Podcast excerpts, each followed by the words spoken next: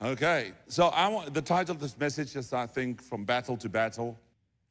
I heard this guy preach and he said made the statement. I don't know who to uh, credit for this saying. He says, "Lose sweat in practice and you won't lose blood in battle." I like that one.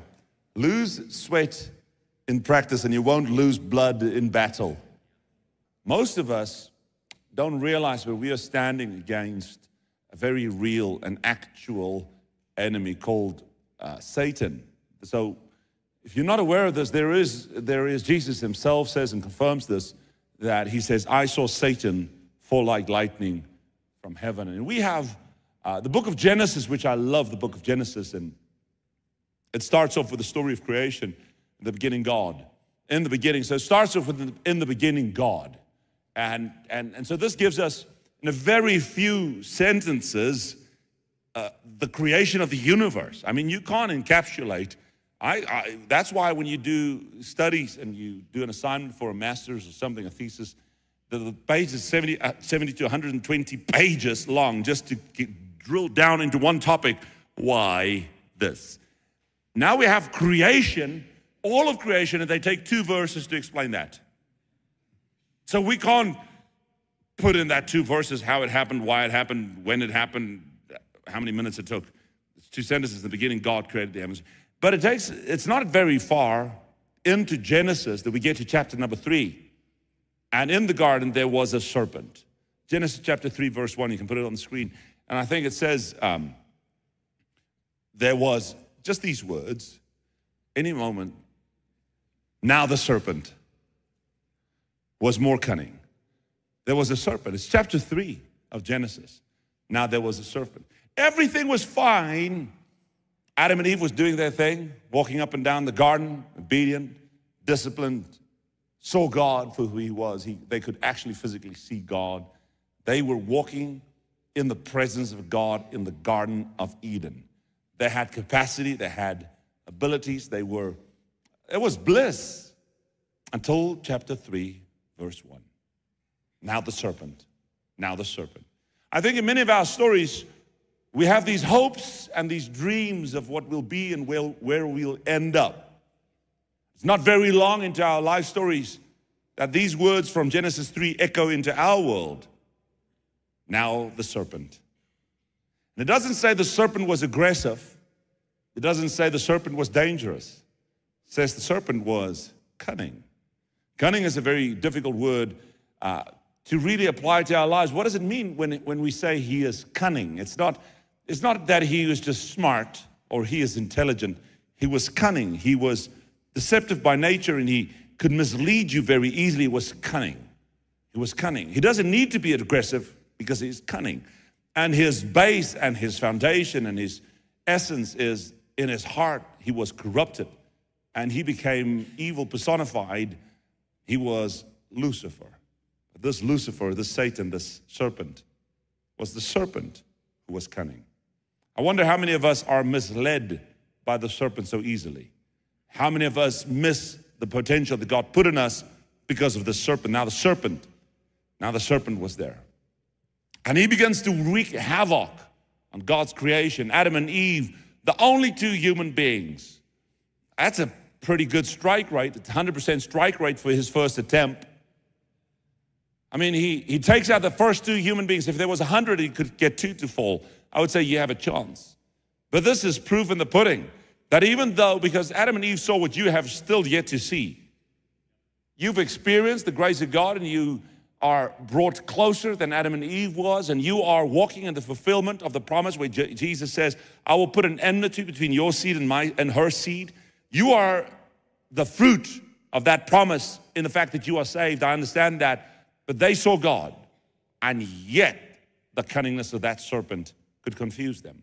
I'm concerned because if we're we're living a life that is so messed up. I mean, you haven't seen all the countries in the world, have you? Have heard all the languages of the world? Sat down with all the philosophers and philosophies and heard all the theories, studied sciences and all of that to get to a solid answer as to why you believe what you believe. And yet we feel so convinced about our convictions and think the serpent can't mess with you. There's a devil out there. Your enemy is very real, And his aim is to not just hurt you, but to kill you, to take you out. We're not shadow boxing. We're not pretending that we're in a fight. We're in an actual fight, realize it or not. You're an actual, you're in an actual fight, and your fight is not to get a raise. Your fight is not to get a job or be employed. Your fight is not even to meet a husband or to stay married. Your fight is got eternity in the balance. Your fight is do you know God and is He your Savior? And will you close your life as you end this reality and step into the reality of eternity, knowing Him or not knowing Him? Would you be the one that He says, You have run your race, well done, good and faithful servant? This is a, a battle for eternity. And in this thing, we, we think that the devil, some there are actually people I've heard in my youth ministry days that wanted to pray for the devil, asking, Can God forgive the devil? Can he be restored? Will the demons one day come to repentance? There, there is no way that of all the created beings, Lucifer is completely lost and forever lost. There is no saving Lucifer. There is no being um, kind or merciful towards him. He is completely lost. He is completely in darkness. He is completely cut off from God. There is no restoration to show him no mercy. He says, even if the angel of light comes to you with a different gospel than this, let him be accursed. How much more should we understand that there is a devil out there? Now, if that is the nature and the character of the devil, he doesn't pause, he doesn't sleep, he doesn't take a break. It's not Kit Kat. Take a break. Do you still remember that? Am I told? Kit Kat. Take a break.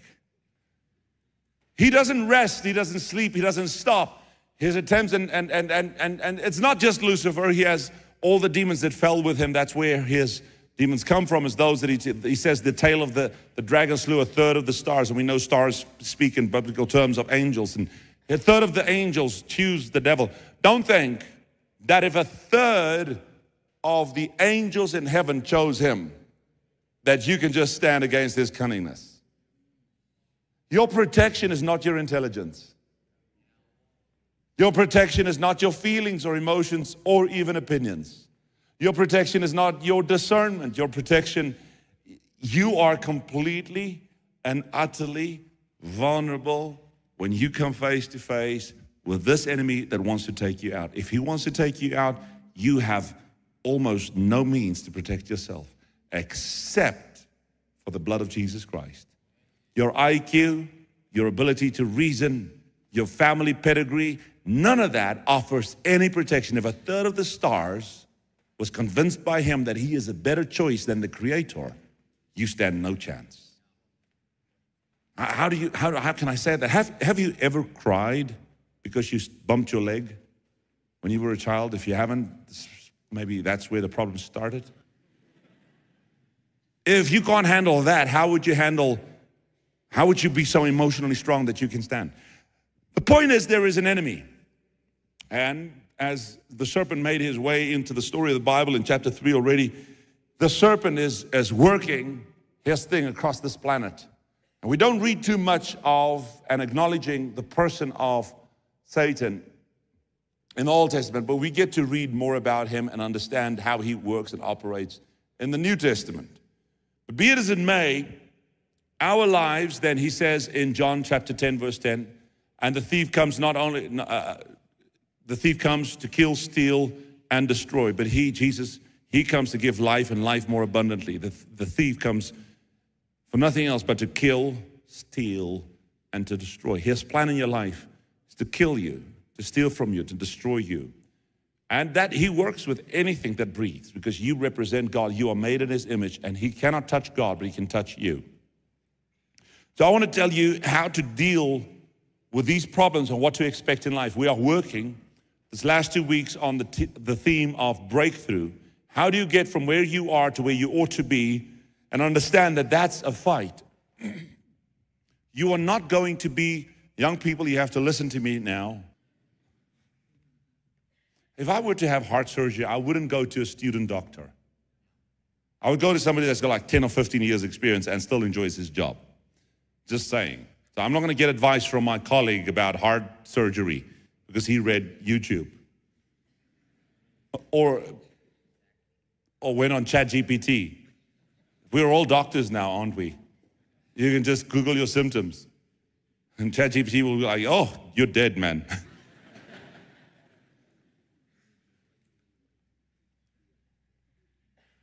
so the fight for a breakthrough, if you if you are sitting in this, well, you are sitting in this room, pay attention. Because I want to tell you right now, it doesn't matter how young you are, how smart you are, nothing that is good and success, uh, successful and meaningful in life is going to come from you coasting through life. Even if you inherit wealth from your parents, it's not going to be easy. Nothing worth mentioning or carries any substance is easy. There is always a fight involved in it. And I want to tell you the reason for that is because God is after your character. God is after your heart. He really, really wants your heart to be for Him. That's why the Bible says, In that day we shall say, Lord, Lord, and He shall say, Go away from me.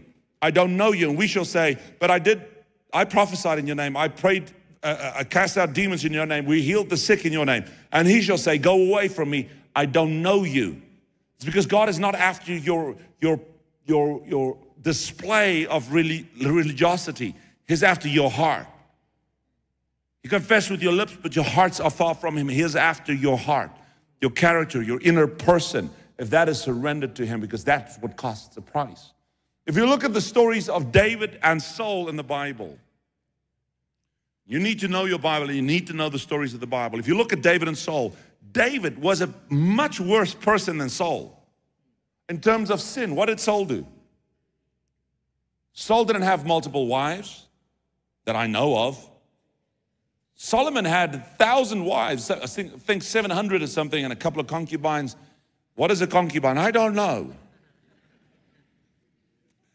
Saul didn't do all these things that David did. Saul, we don't read that Saul had a man killed because he wanted his wife. We don't read. David did far worse things than that, but David's heart belonged to God, Saul's didn't.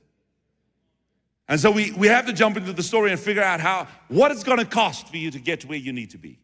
What will it take for you to get? And so what I can tell you right now, Life is lived in battles.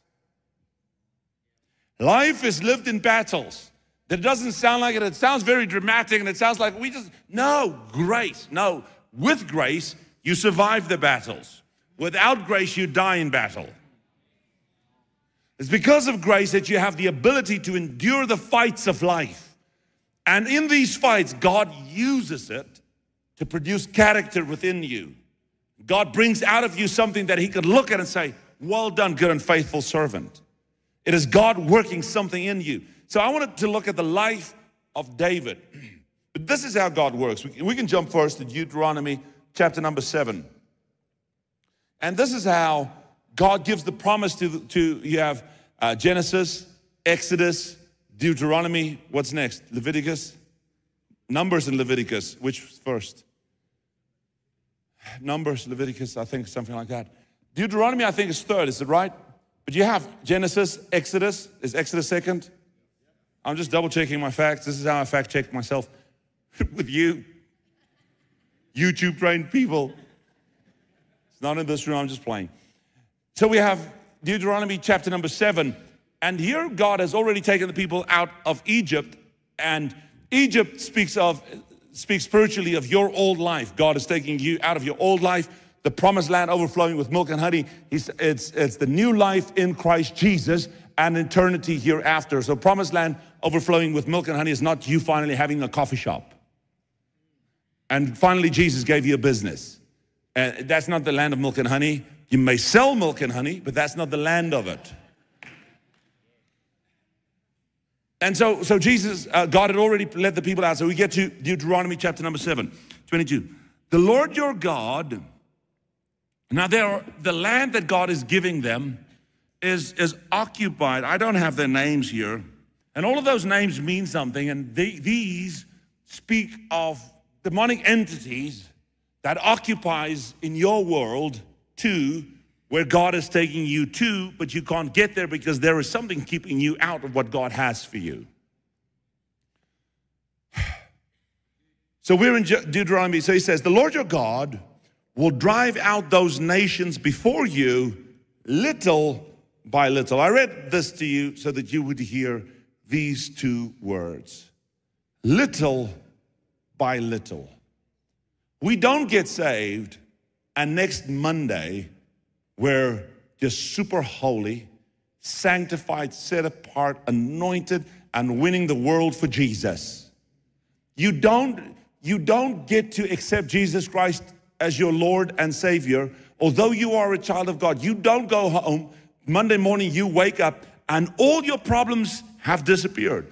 Jesus, uh, not Jesus, I keep, keep saying Jesus in the Old Testament, but God gets Moses. Go, Moses goes to the hell and high water. He leads the stubborn uh, Israelites out of Egypt. He leads them out of Egypt. They celebrate, woo, happy, happy. He gets to the Red Sea. Now they're standing in front of the Red Sea. They go like, Moses, come do a miracle. I mean, you just took us out of Egypt. Now we're in front. So their first experience is that it's not going to be easy. He says, I will drive out these nations in front of you little by little, not at one moment. So from this verse, I want to tell you that there is no such thing as a get rich quick scheme. Every t- I've been approached my entire life so many times by this is how you make money quickly. I'm glad by the grace of God, it did not happen, happen overnight. Everything that I've achieved has taken many, many years. There's a saying, overnight success took a lifetime. There is no such thing as a get rich scheme, a uh, get rich quick scheme, especially if you serve Jesus. You selling crypto things is not. There's no such thing. There's no shortcut. Your marriage is not healthy because you're good looking. Let me tell you right now, that's not going to help. Your marriage, it helps. It helps if you eat less sandwich. It helps. But that's not where a healthy marriage comes from. It comes from a hell of a lot of work that has to go in in the dark side where nobody sees, in the night watches, in the, the, the corners of your house, in the privacy of your, your private discussions. That's where the work goes into a public marriage that looks healthy. You don't get it. Oh, so Jesus, uh, God says to them, I will drive out these nations in front of you little by little.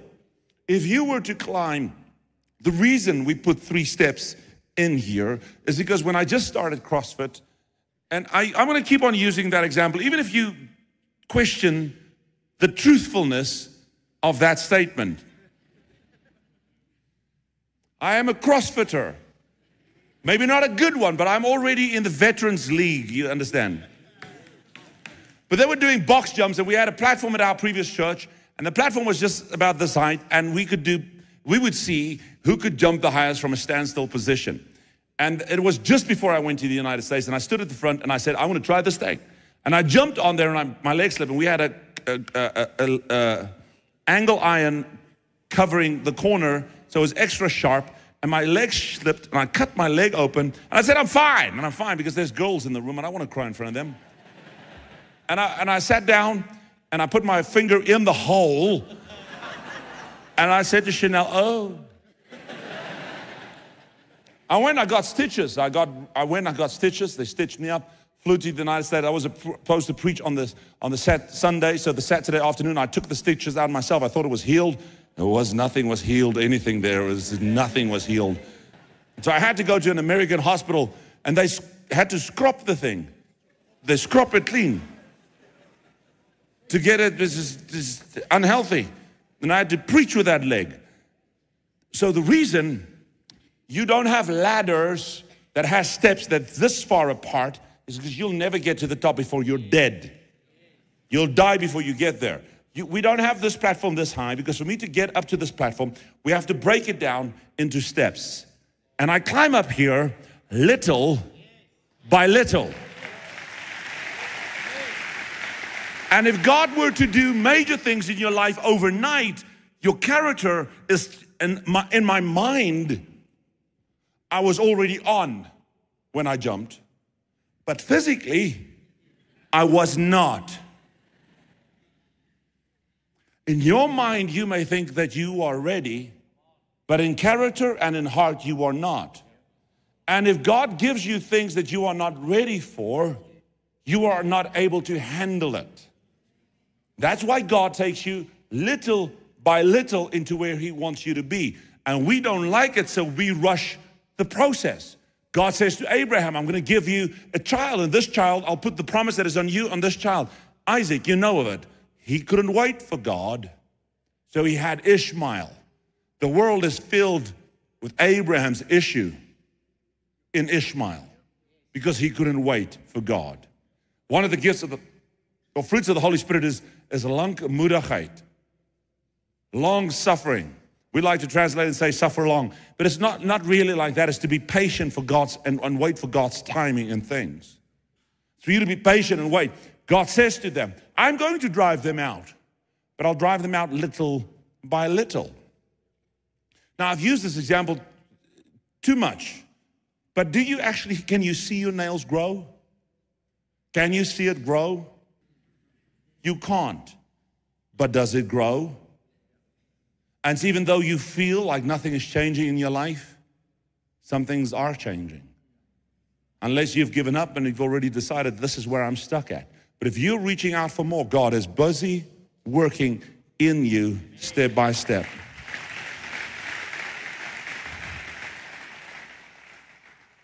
When God took them out of Egypt, now you have this people that has got this mindset. I'm getting to David. I'm going to rush. I've got 12 minutes left, and then we're going to pray for people. We'll see. In Exodus 13, it says, When Pharaoh let the people go, God did not lead them out on the road through the Philistine country, though it was shorter. Watch this. This 13, Exodus 13, verses 17. Exodus chapter number 13, verses 17. Then it came to pass, I'm putting so much pressure on those guys, fastest fingers at the back. Love you. Jesus loves you. Stay saved. Then it came to pass when Pharaoh had let the people go that God did not lead them by the way of the land of the Philistines, although that was near. Uh, NIV says, although it was shorter, a shorter. God didn't take a shortcut. Here's why. Lest perhaps the people change their minds. Next verse. So God led the people about, around by the desert road towards the Red Sea the Israelites went up uh, out of Egypt ready for battle. So let me read it from my NIV. It says, When Pharaoh let the people go, God did not lead them uh, on the road through the Philistine country, though that was short of what God said. Put it on the NIV. They need to see it on the NIV. We got it there? Because I was confused now. God did not lead them on the road through the Philistine country, though it was shorter. For God said, if they face war, they might change their minds and return to Egypt.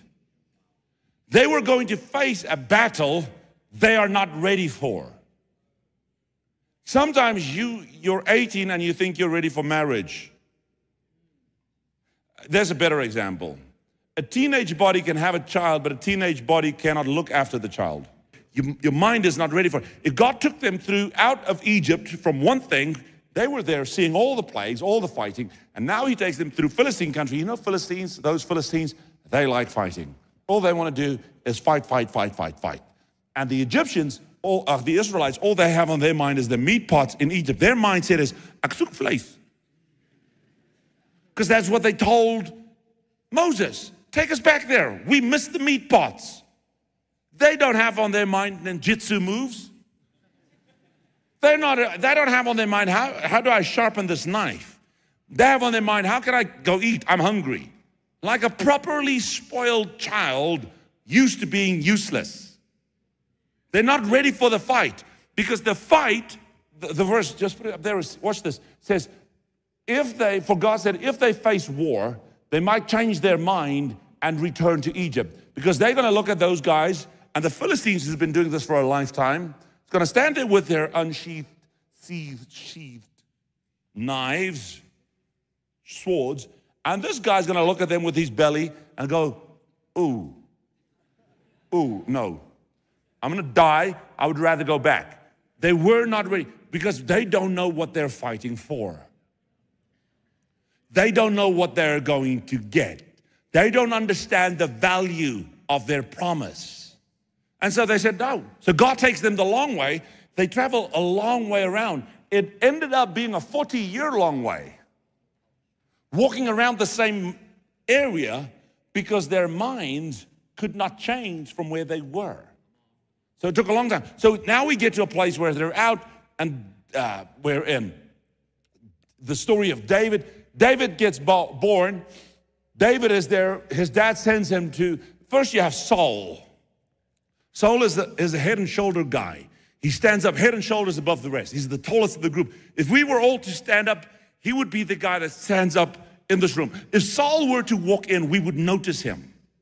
That's how much he stood up, uh, would stand out in a room like this. Saul was that kind of guy. He is from the tribe of Benjamin.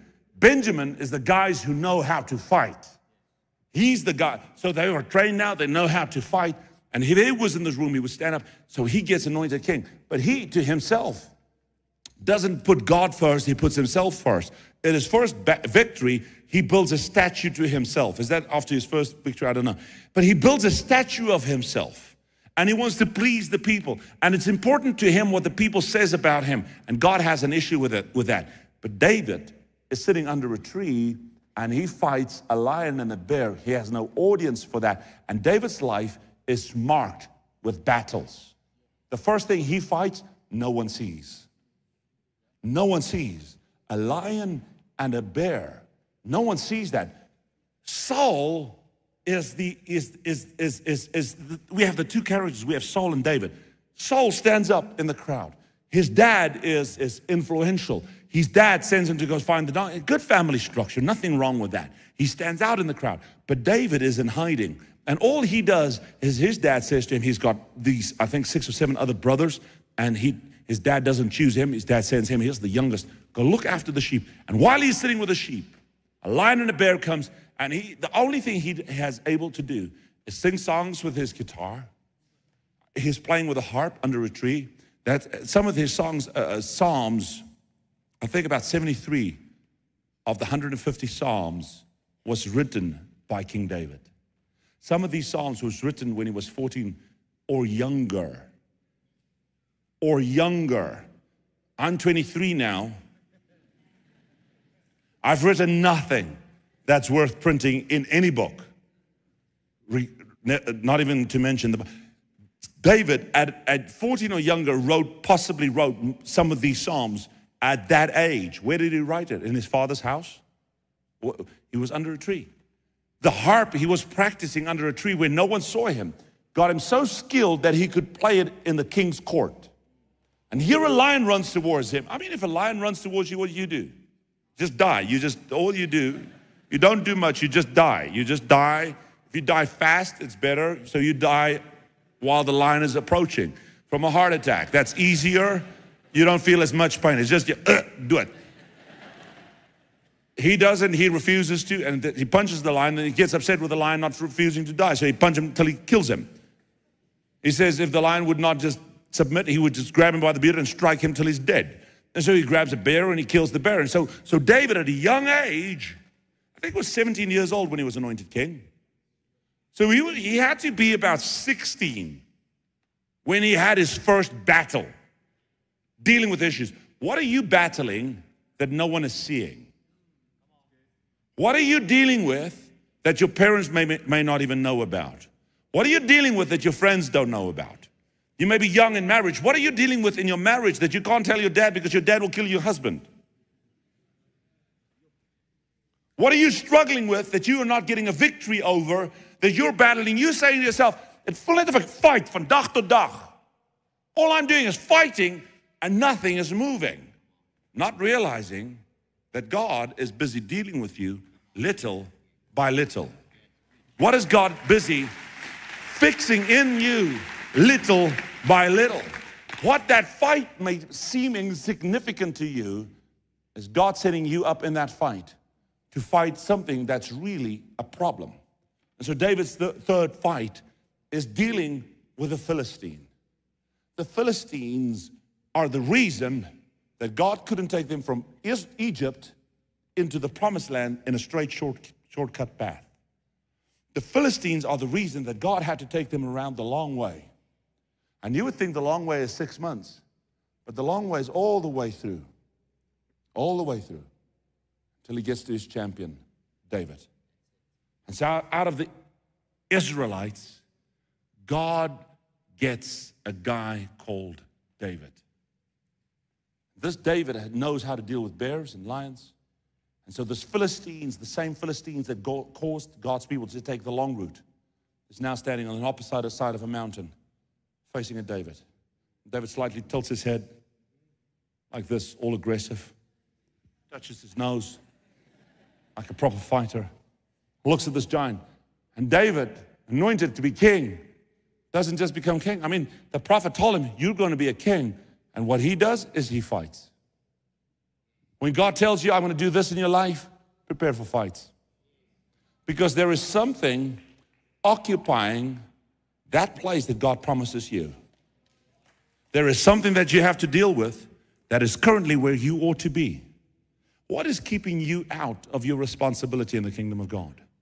What is keeping you away from the place where God can speak to you? What is convincing you that you don't have the time to study God's word? You don't have the time to hear from God. You don't have the time to, to care for people now. You have to focus on your career, not knowing that that career is you avoiding the lion and the bear. And David stood there, and all he could see is this giant. He takes out these five small, smooth stones. And he takes the first of the five, and he deals and he strikes the giant, and the giant falls. And most of us would say, the fight's over. He takes the knife of this giant and he cuts the head of this giant and he walks around with his head and he has a victory. And most of us think that's when you get your job when you get through your wedding, or when, whatever you would equate with this national cataclysmic event that sets on the course the whole nation of Israel. And this backstory, we liken, we pass matric to David killing a giant. Okay, that's a little bit rough and a stretch, but nevertheless, let's do that. And David cuts his head off and he walks with his head. And you would think that David is now, I mean, he secured the hand of Saul's daughter in marriage. He can marry now into the king's family. You would think his life is set. But after that moment, what happens is he becomes the commander of God's armies. This is in chapter 22. You can read from there onwards. And as he does that, he plays the harp. Uh, they begin to sing songs and they sing, Saul has slain his thousand, but David has slain his ten thousands. And it sounds all cool because David's finally gotten what he worked for. I mean, he did kill the giant. The four stones he had left, why would God let him pick up five stones and mention it in the Bible? Some say it's the fivefold ministry that makes a hand to punch. But we also read that there are more giants. The five stones may speak significantly also that this was the first battle of many. And the four stones left speaks of battles that he'll have to continue to fight before he becomes king. And now what happens is he's sitting in the palace and the king Saul hears that and an evil spirit comes upon him and he's playing the harp. The evil and King Saul, who, is, who speaks significant, uh, symbolically of being his spiritual father, takes a spear. He sits there and the more he hears in his mind replays the songs they sing. He's looking at David, he's looking at the spear. And David's playing the harp. And he sees, he see, the other week Saul was fine. I mean, he's his father-in-law. Was fine. But now he's sitting there playing this harp. He's playing a, a melody. A rustig, soos wat hulle rustig speel. And now he looks at King Saul and he sees sweat dropping down King Saul's head. And he's looking at this and he's going like, what? And King Saul's gripping that spear and his hand is looking at him. And David's, and the music's going faster. David's looking at him. Saul is looking at him. And David's and he's gripping that spear. And David's playing harp. And this Benjamite takes the spear and he slings at him. The spear, and he ducks. The Bible says he ducks because if you don't duck, sometimes you die. I have a word for you duck. Sometimes you have to duck. And he ducks. And he looks and the spear goes into the wall. And his look at his eyes are big and he's playing faster. And King Saul is sitting there looking at him. Goes, mm. David says, What happened? He says, Nah.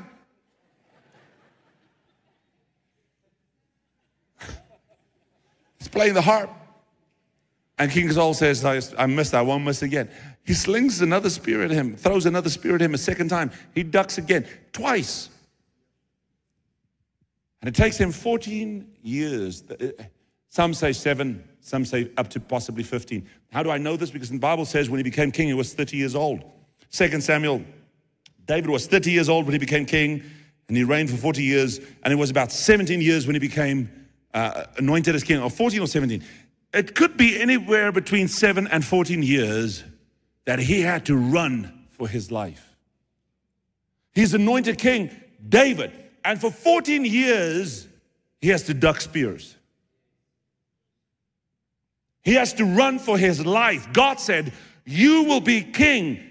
And all he has for 14 years is duck, hiding in caves, because God wants to make him a king. Little by little, God is getting you there. And we think that why would God do that? Because the first king built a statue to himself. The first king didn't realize that God was his source.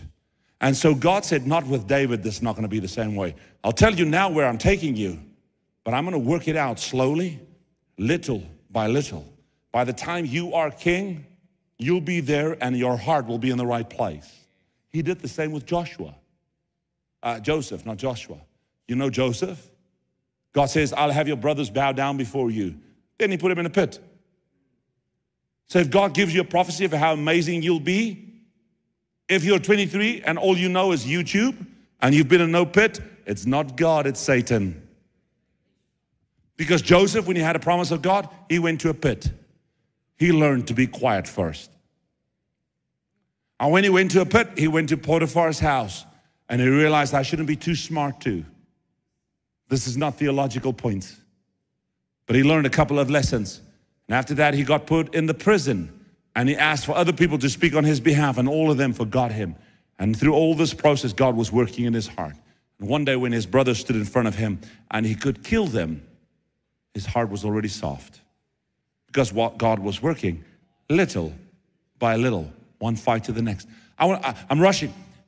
So he throws a spear, so David runs away and he hides. He, he, he ends up in, in under, uh, with King Ashish, Ashish. I don't know how to pronounce his name, which is the king of the Philistines. And so the king comes towards him and he says, Oh, snap, this king's gonna kill me. And as he's hiding away, he pretends to be a loony. He, he, he scratches the gate. It's in, I'm gonna read it to you. You think I'm lying. It's in first, uh, where is it? Samuel 12, David at Gath. David fled from Saul and went to Achish, king of Gath. But the servants of Achish said to him, Isn't this David the king of the land? Isn't he the one by they sing about in their dances? And David took these words to heart and was very much afraid of Achish, the king of Gath. So he pretended to be insane in their presence. And while he was in their hands, he acted like a madman, making marks on the door and the gate, letting saliva run down his beard. This is King David, who God said, I'm going to make king of Israel, and he's acting a madman. There's a lot of us running down. King Achish looks at him and says, What? What? The king of the Philistines. Watch what he says. Achish says to his servants, Look at the man. He is insane. Why bring him to me? Why do you bring this madman to me? So David stays there, and if you read the story, this is where David gets more men. About 400 men begins to form around David. And the men that forms around him is outcast and rejected. See if you can find that in that scripture. Put it on the screen. The 400 men that are outcast. David doesn't find the choicest men that are princes of nations that God puts around him. He finds outcasts. You got it? Is it there? No, it's not there. They're not finding it. I think it's in the same place. Here's the point. He acts a madman. Then David, uh, he gets away from them. He ends up in a cave in Abdullah, uh, Adullam, Abdullah, I don't know where. He ends up in a cave. Now Saul comes with his men, finds out David is there. 3,000 men are chasing David. Saul needs to go to the loo. It's what the Bible says. He needs to go into the cave to relieve himself. And as he sits down to relieve himself, it's not a number one. Just saying. David can kill him, but David's character is formed in him. If David killed Saul, he would have been disqualified. And he says, Touch not God's anointed. God's anointed has a demon. You can read this. Watch. Listen to me, young people. Listen to me. Watch, watch, watch, watch, watch. Saul has a demon. He is trying to kill the man that God anointed king. And David doesn't go onto YouTube and say, Hierdie ou is nou van die duiwel af nie. He says, I cannot touch him, it's God's anointed. God will either kill him or he'll kill himself or he'll die in battle. I don't know, but it's not going to be me that touches God's anointed. And he wasn't, it was God's ex anointed. God ripped the kingdom from him. But David said, It's not within my purview of responsibility. That's God's anointed. And he doesn't kill. And, and for 17 years, 14 years, he runs away. He ends up again back with the Philistines. And the Philistines gives David a country to stay in, a, land to stay in. And while he stays in the Philistine land, the Philistine king thinks he's on his side. And while David sneaks out the back, kills Philistines, comes back and go like, yeah, no, I went to raid Israel. He wasn't, he was lying. But God was still with him. I'm telling you, I'm telling you the story to tell you your life will be full of battles. You think you'll fight to find a girlfriend, you'll fight to keep her. Then you'll marry that girlfriend or that boyfriend. And then you'll fight to make that marriage work. Then you'll have children. Then you'll fight to teach them maths.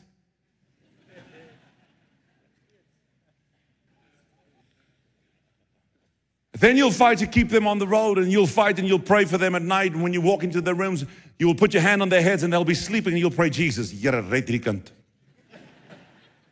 help us raise them well. Bless them. Keep wrong hands off of their lives. And you'll, you'll be the one that sneaks into the movies and sits at the back when they watch a movie. Keep an eye on them with their boyfriends. I'll make you a promise now, I'll always be there.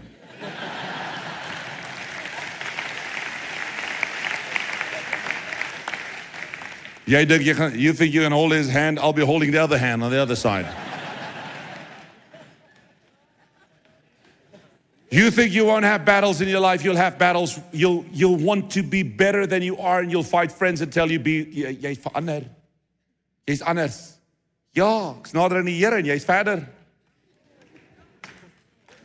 And you'll fight that battles in your mind and you'll fight one fight after the fight but what you won't realize is that every fight you fight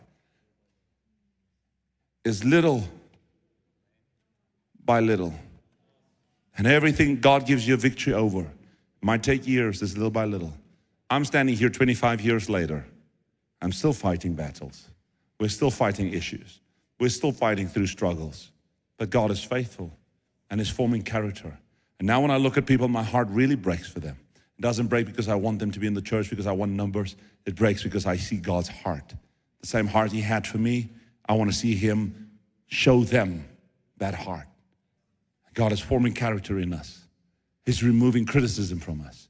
He's removing issues from us. He's helping us be better and more like Him. Remember this there'll be a lot of fights. But if you trust Jesus, David, I'm not finishing the story, but David went back before he attacked the Philistines. He asked God, Should I, I think it's in chapter 22 or 24, should I pursue them? God says, Pursue them. Then he inquired of the Lord again, Should I pursue them? God said, Pursue them. He asked the Lord while he was king of Israel, Should I? Should I? Should I? Should I? Every battle, he pulled God into the fight. Said, God, I have a fight. I need your advice. I need you to speak to me. We need him little by little, little by little. We're moving forward. Stand on your feet. Worship team, come.